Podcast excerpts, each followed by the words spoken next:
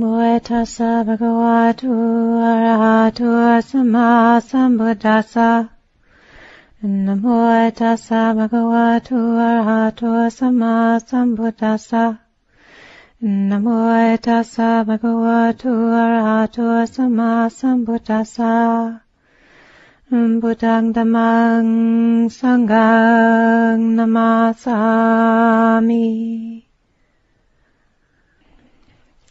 Within the uh, Theravadan tradition, one of the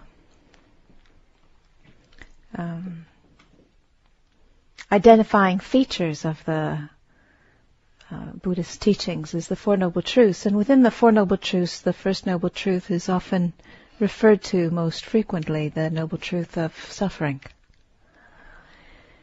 And uh, there's certainly plenty of good reason for looking at the noble truth of suffering. We have seen a lot of it ourselves in these last few days. You know, what it is to have a body with knees that ache and backs that ache and minds that don't settle and thoughts that are sometimes unsettling and and um, and what can happen with people is, is there can be a a sense you know, that, that, um, the world is suffering. It's not so much that there is suffering, but the whole world is suffering. And, and that's just the way that it is, you know.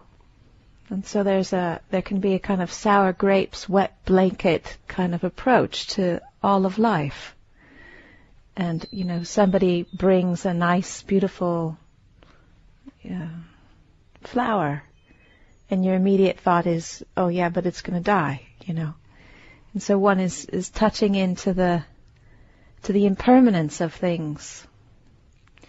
And it can, it can extend into levels where one feels, you know, if one isn't, if one isn't suffering, somehow one isn't practicing properly. And you can see that in certain people's attitudes and certain uh, that if if there isn't a sense of of um, challenge or with what one is experiencing, or there isn't a sense of looking at the unsatisfactory nature of everything, then there's somehow one's missing the point. But when we look at the Four Noble Truths and we see that the first Noble Truth is there's suffering, we also need to remember that there's a second and there's a third and there's a fourth Noble Truth. And if we take these other Noble Truths into account rather than it being that life is suffering, uh, what needs to be remembered is that there's an end of suffering. And the experience for most people of the end of suffering is joy, peace, contentment, ease, well-being. And so I would suggest that rather than this be a, a path of suffering, it's a path of joy. And you know, one can begin to see in the practice how one is, you know, this is unfolding. You know, we come and our bodies are tight and tense and it takes a few days to settle in and, and get used to a, a new place and new bed, different schedule, different routine, change of diet. And then there's, after a period of time, then there is some settledness that happens. People are able to sit longer and be more comfortable. And one can see just the simple things of the senses brightening and sharpening and opening up. You know, just the ability to feel the, the contact with the earth, with the steps, or the softness of the grass, you know, to appreciate the sounds of the birds in the evening time or the change of the light in the day. You know, or our, our resident pheasants that like to sunbathe. You know, and, their beauty, you know, how beautiful they are. And most of the time when we see something like that, it's like, yeah, but I'm in a rush, I've got to do something, you know. So there's this a fleeting glance and then one's occupied with the next thing. So that there isn't an ability just to stop and to appreciate. Or this morning, watching the pigeons taking a bath in the, in the, in the, in the fonts in the middle of the courtyard. You know, they have they have discovered that the bathtub was made especially for them. and just you know, just to stop and and watch, you know, their joy in in being able to to uh, take their time to have proper baths in the middle of the courtyard. And you know how lovely that was just to see that.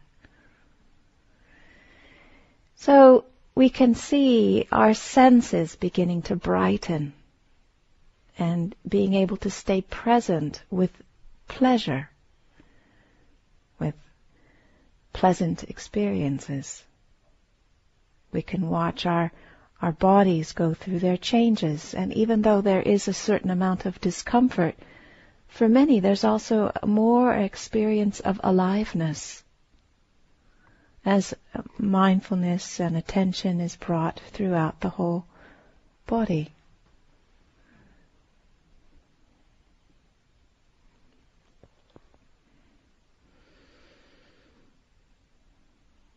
You know, today I, I, in the groups, listening to people sharing from their experience, and it touches me to hear some of the things that people share.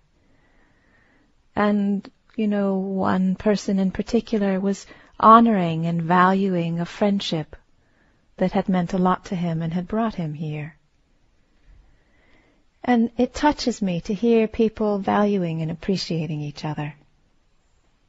You know. Or I went back into my kuti and there was this flower somebody had brought. Beautiful totally unasked for. There was no reason for it. It just arrived. How lovely. You know, to see people's expressions of kindness that are unsolicited and without cause or reason. And to feel that and to let that uh, affect us, impact us.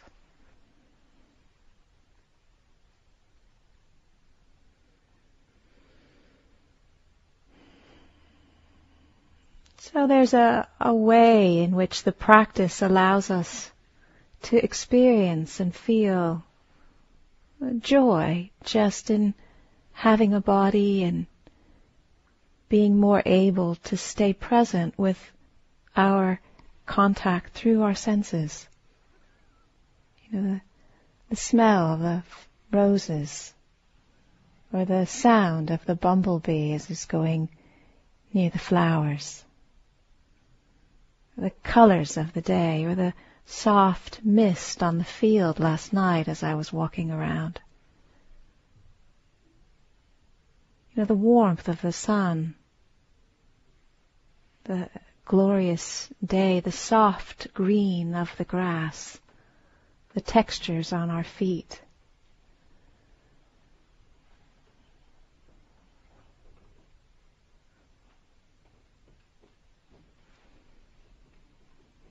And so with practice, there comes an ability to be able to be present for and appreciate these things. This is what's happening, and one is actually there for it, rather than missing it or rushing on to the next thing.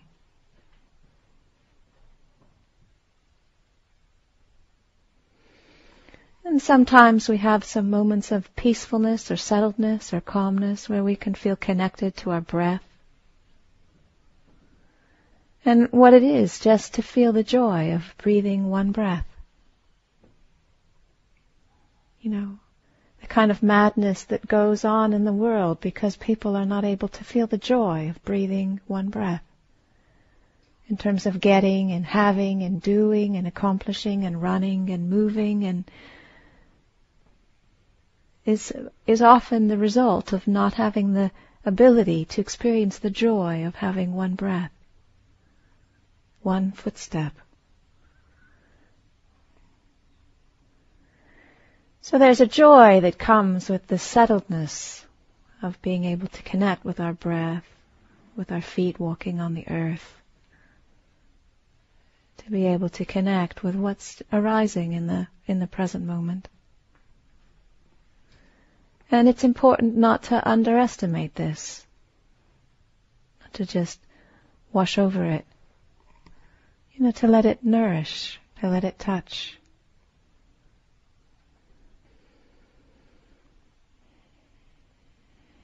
And then often what happens around this time of a retreat is, is that there's all kinds of feelings and moods and thoughts and memories that start bubbling up for people and some of it's a little bit unsettling.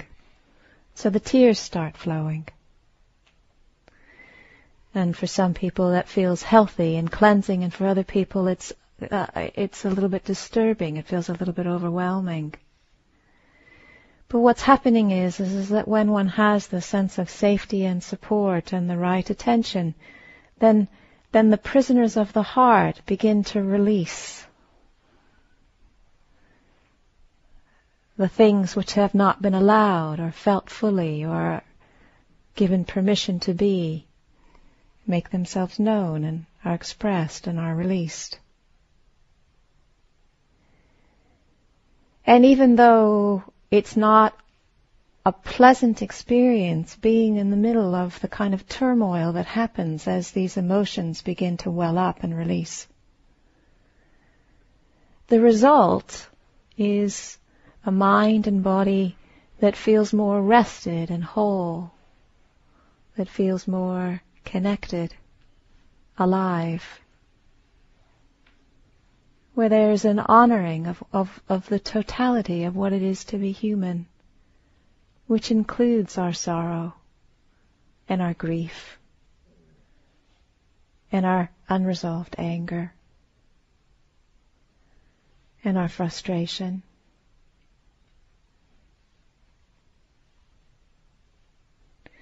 And as we make space for and allow the 10,000 sorrows and the 10,000 joys, there's a, a coming into our own in terms of what it is to be human, to be alive, to have a body and a heart and a mind. And you can see that in people, you know, finding their own voice, their own expression, filling out into who they are. Taking a stand in their own truth.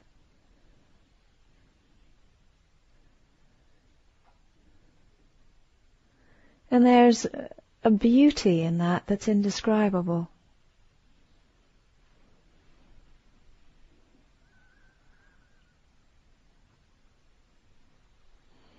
There's a lot for most of us in terms of our stories of our lives and the journeys that we've been through that require care and attention to allow and to release and to heal. Habits of contraction and habits of resistance, habits of not allowing, habits of doubting that we've eh, taken very personally and believed in. And in this path and in this practice, all of this becomes evident. It's the stuff that we experience in our meditation in the day. And yet as we open up to that and experience it, then it gives rise for something new to emerge. Something that's not determined by the old way.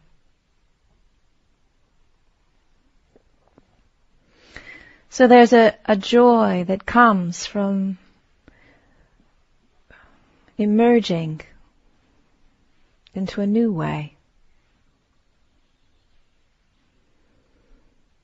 Based on wisdom and compassion and less on fear, on habit.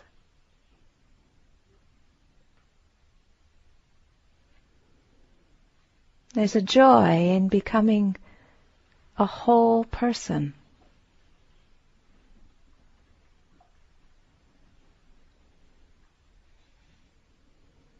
And the totality of all that is involved in that.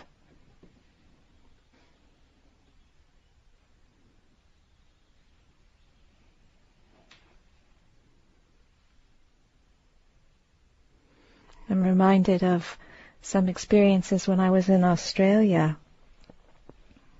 You know, there was, uh, I, I shared some about my experiences in Australia. There are these wonderful trees called Angophora trees in Australia. Angophora trees are a little bit like eucalyptus trees, but they're just slightly different. And they're, they're very voluptuous. They're, they're fleshy and they've got pink bark most of the year and their, their sap is red. So it's, they've got blood red sap. And it, it doesn't take a whole lot of imagination to see in these trees the shapes of, of bodies. It's sort of the way they are. And for a whole variety of reasons, many of which were unknown to me, when I went to Australia, I felt a lot of shame about being a woman and having a female body. And I didn't know even that I felt that. But when I saw these trees that were absolutely radiant with their voluptuousness, and very much welcoming and celebrating and rejoicing. It was a mirror to me in a way that I had never experienced before. Because I was walking around with my shoulders hunched and a little bit kind of, and I thought, you know, maybe I can relax. It was as if they were saying, you know, rejoice, you're a woman, rejoice. And so these trees mirrored for me something that helped me feel more comfortable in what it is to be in a feminine form. And to feel not only not ashamed of it, but rejoicing in it. And what a new experience that was. And wonderful.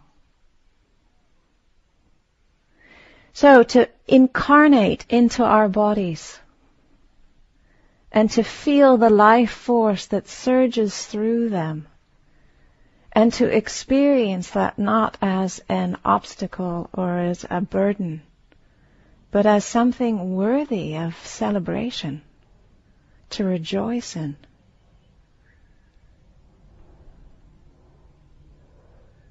There's a lot of joy that comes when one actually begins to make these steps.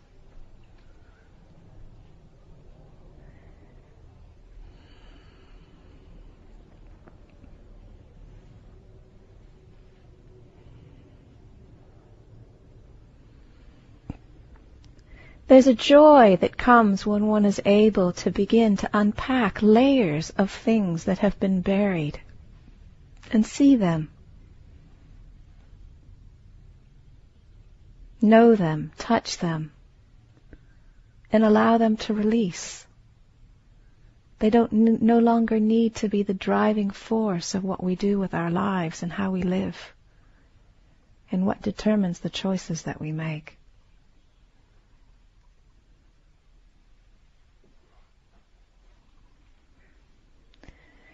And so the safety that comes from refuge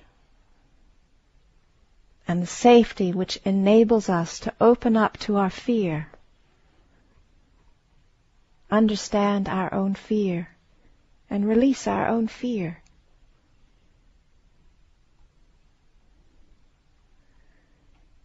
Has within it a joy as we become fearless without fear. Fearless not in the sense that we no longer experience fear, but fearless in the sense that we're no longer frightened, intimidated, bullied around by fear. Not confused by it any longer.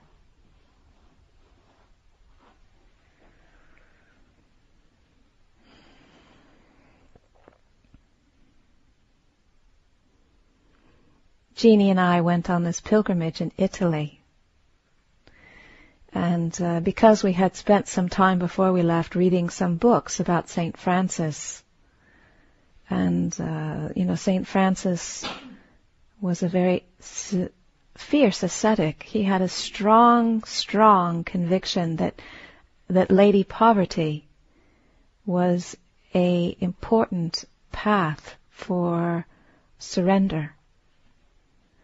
And so he refused his entire life to have material possessions. He had no shoes. He never had money. He never owned anything. He never dealt with money. And so he lived his life as a, as an alms mendicant, barefoot, wandering through the mountains and the valleys of Italy, receiving only what was offered. So as Anagarika Jini is, is an Anagarika, she has within the Anagarika precepts very much the, the, it's very much within her right to use and handle money. But it was her decision to relinquish that right in the spirit of the pilgrimage that we were going on and just to see what would happen if we did that, you know, how that would be. And so, you know, when we, we, we were offered some funds the, to make as a donation to the sanctuaries that we were staying in, and so she used funds for that. But aside from that, we had we had no access to funds. And so the the first thing that she that she thought of when we were on this journey was is that well we we can't buy any postcards, so we have to make them. And so we took the um, the the brochures that came from the tourist information office and we cut them up and we, we came with glue stick and the, the blank postcards. And so when we were on the train ride from Milan to Rieti, we cut up all these things and we stuck them all together. And then when we were in, we were in uh, the monastery in Italy, Ajahn Chandapalo showed us around the whole property. And while he was showing us around the property, he, he picked up and, and pointed out some porcupine quills that uh, were there. And so we, we picked up the porcupine quills, and Jeannie's immediate thought is, is that we can we can uh, sew them onto the postcards. so there was a sense of, you know, one takes on a, a voluntarily uh, a a new way of being, not handling money, and the result of that was this kind of flowering of creativity that she would have never ever considered if she had access to funds. Because when you have access to funds, you can buy postcards. You don't need to make them. And so this, this, this, this sense of, you know, the joy that comes when one is willing to move into a new way of being.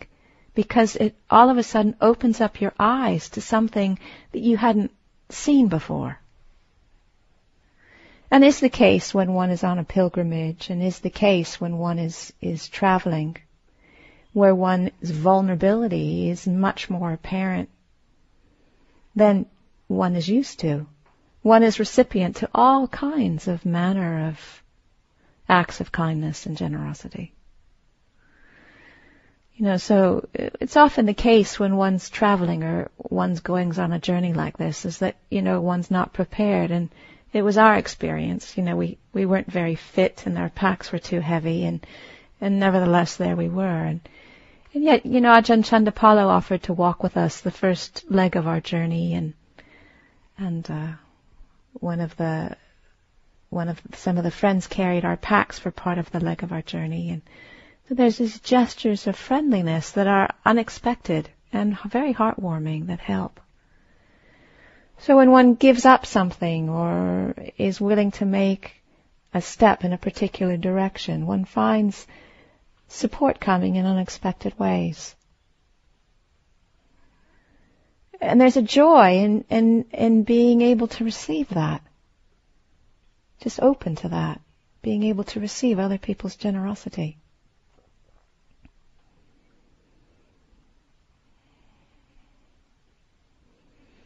When we got to the first sanctuary, it, it was uh, first day that we had been walking.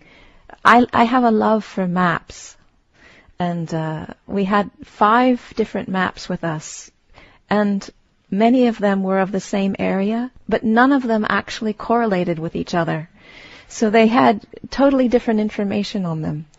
And the maps also did not correlate to the reality of the places we were walking in. and so we had these maps, but we had an interesting time because neither Jeannie and I spoke Italian. So we had the samanera Brahmano, who's Italian, we, we had a few phrases, have him write a few phrases, and, and one of them was, excuse me, but we are lost. and, and that was one phrase that we managed to learn quite well by the end of our, by the end of our journey. So we were looking at our maps that weren't correlating to the streets that we were walking in, and, and, uh, and so I would go up to somebody and say, excuse me, we are lost and we want to go to this sanctuary. Where do we go?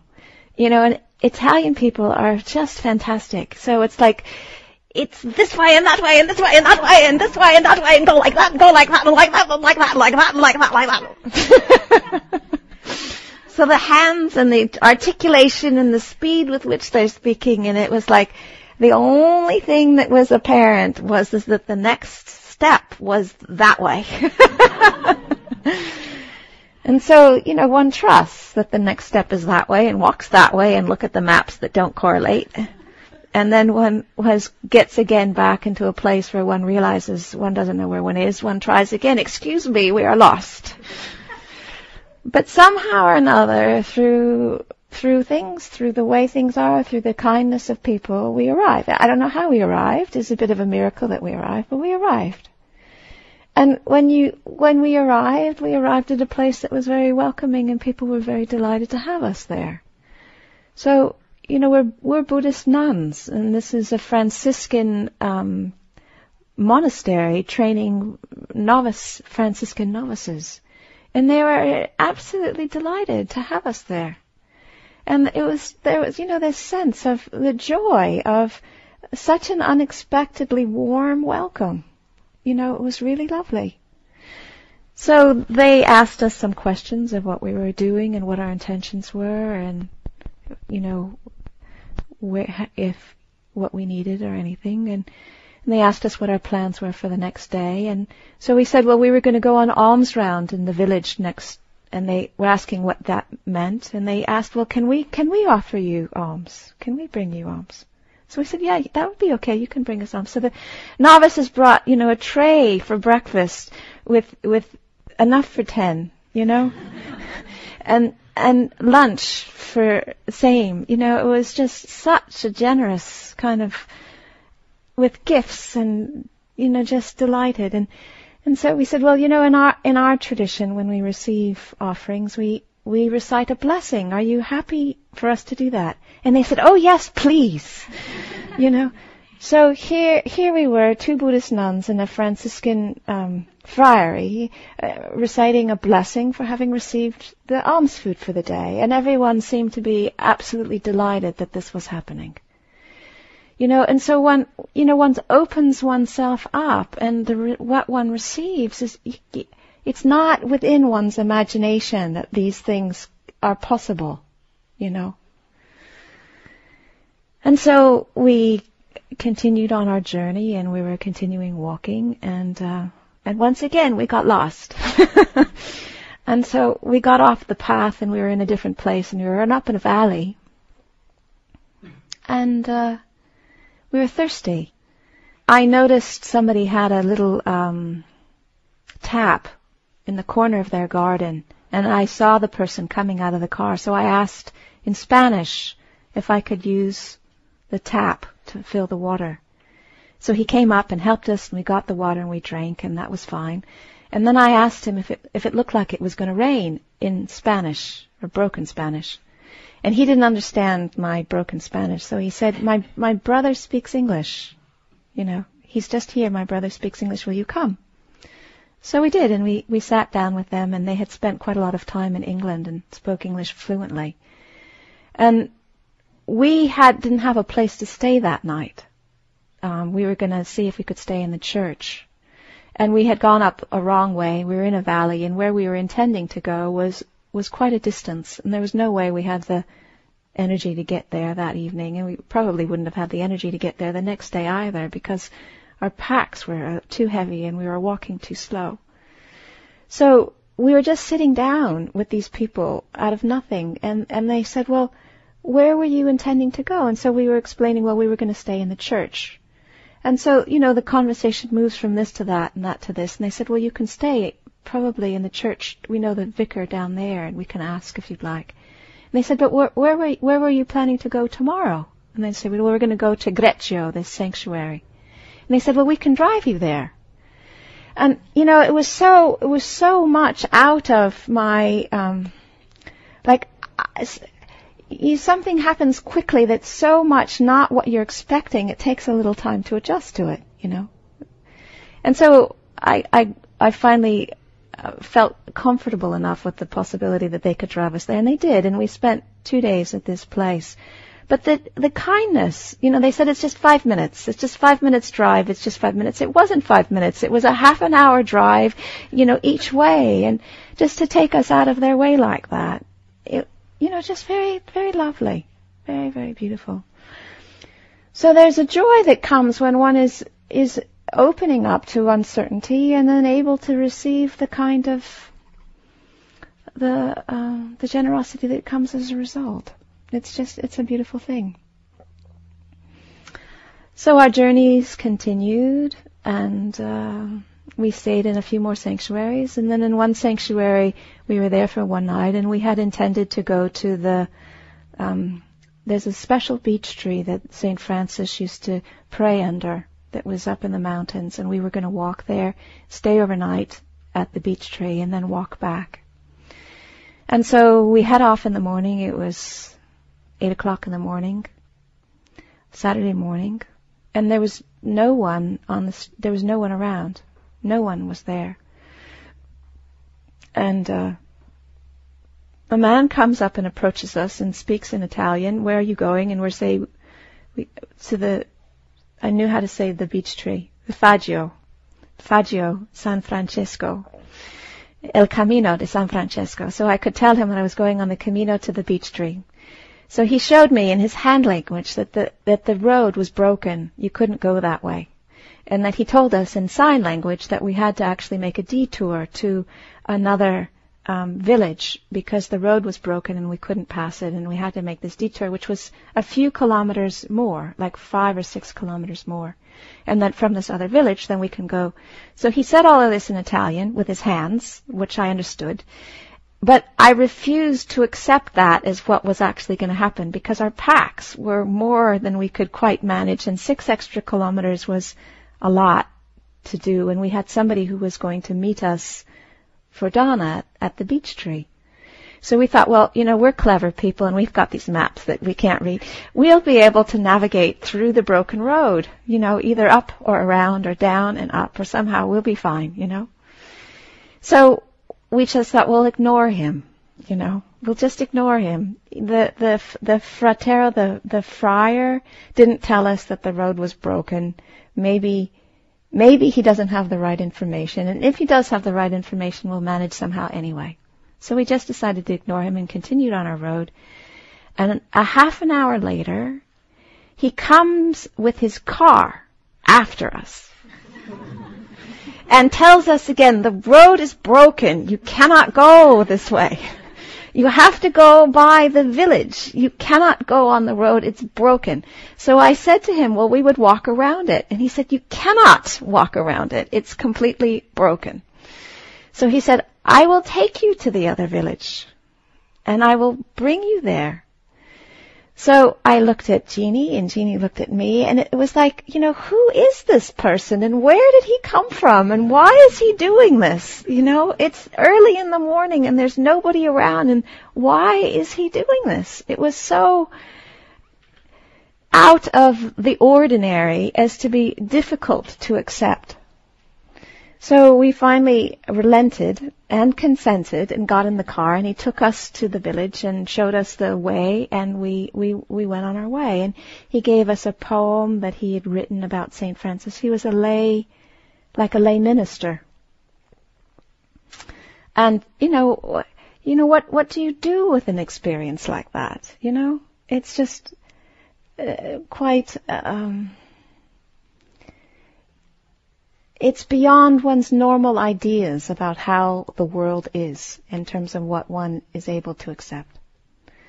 So we went to the beech tree, and the beech tree was beautiful, and it, it you know, it's up in 4,500 feet, like kind of small mountains, and the the wildflowers are ex- exploding in the fields, orchids and pinks and blues and yellows and oranges and reds and just stunning, just beautiful, beautiful.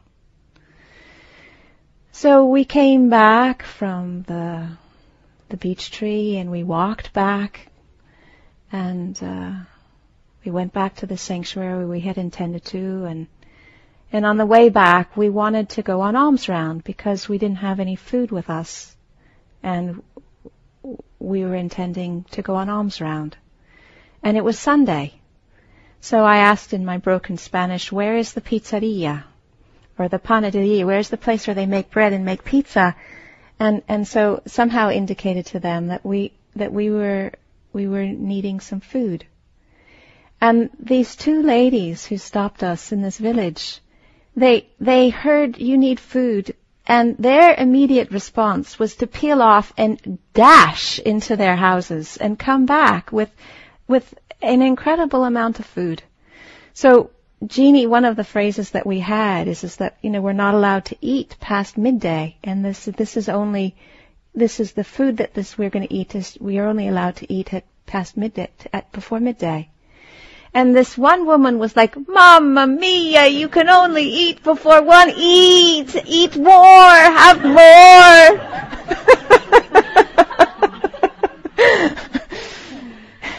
And, you know, these people, it, it's just uh, very, very touching, you know, just very touching. So again, we tried to explain that we have a, we have one of our phrases, we have a, we have a prayer that we recite for when we receive food. Would you like to hear this prayer? And so these two ladies again were very happy. And so the older of the two said in her Italian, which I understood from my little Spanish, she said, you know, I'm devoted to St. Francis. St. Francis gave away everything. Anybody who lives like St. Francis, I am happy to support. This kind of innocent, open-hearted um, acceptance of life. It's, I find it just very, very touching. It's very moving. So from that, from that day, we went up into a cave and we spent two nights in a cave in the mountain. And then we walked for two days in in the mountains where we weren't with, around people. And so you know one day we walked for 10 hours. And because we'd been sleeping out we were or at least I was bitten from head to toe with various different midgy bitey things that came from the fields and the grass. So there was from head to toe, I was covered with bites and I was itching. And Jeannie hadn't slept at all the, the time we were out. You know, we, we had been out for eight or nine days and she didn't, she didn't sleep during this whole journey. She slept an hour one afternoon and ten minutes another afternoon and other than that, she wasn't sleeping. But she wasn't in a panic about it either. So she she'd get up in the morning and she was bright and it was okay. So there was a, you know, there was a day of walking. We were walking for 10 hours. It was much longer walking than either of us had the energy for. So we were walking long past being tired. But it was interesting to see that, you know, just with the contact with the simplicity of the life and just living on faith and receiving people's generosity and kindness and, and spending a lot of time in caves and in meditation and in silence, just how much the mind began to feel at ease and comfortable and joyous at the simplest things. You know, it was such a blessing when we were cold and the sun came out. It was such a blessing when we were thirsty and there was water to drink. We had food, we had bread that was four days old and it was dry, and we had cheese that was four days old and it was dry. And it was such a blessing to have food when you're hungry. And the, the kind of, the blessings of, of living was not so much about it only feeling comfortable, but the blessings of a sense of contentment that came independent of whether we were feeling comfortable or not.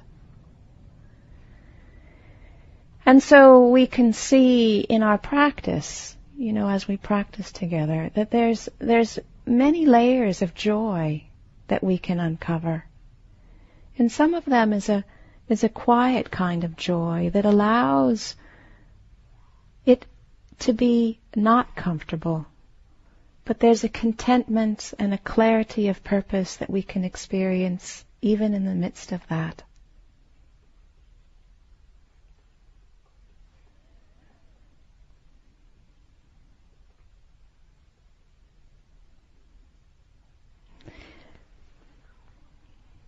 On that first pilgrimage to Asia many years ago, when I was in Ajahn Buddhadasa's monastery in southern Thailand, they had an art gallery.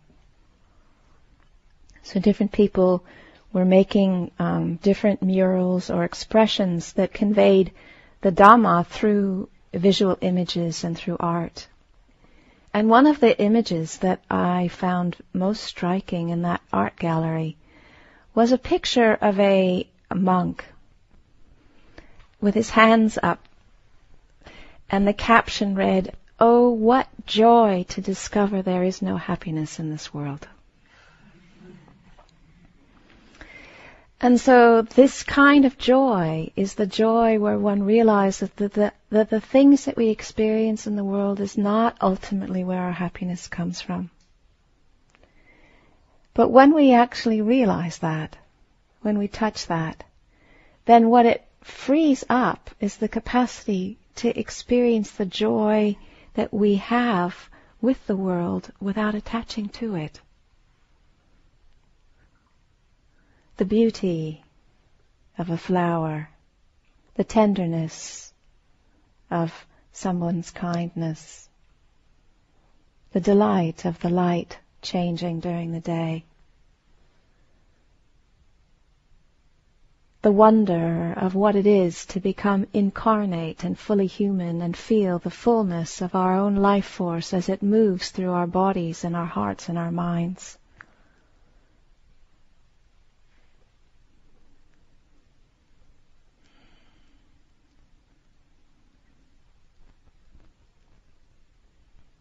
But as we realize that this is not belonging to any concrete, permanent unchanging being. There's another kind of joy that arises. It's the joy that arises when we know that what we truly are, when everything falls away,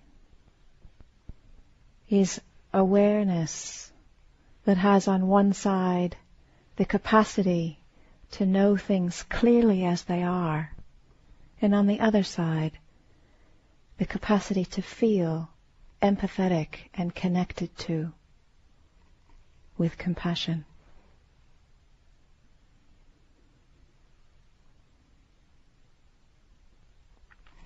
So I'd like to offer that for reflection for this evening. Thank you for listening. To learn how you can support the teachers and Dharma Seed, please visit dharmaseed.org slash donate.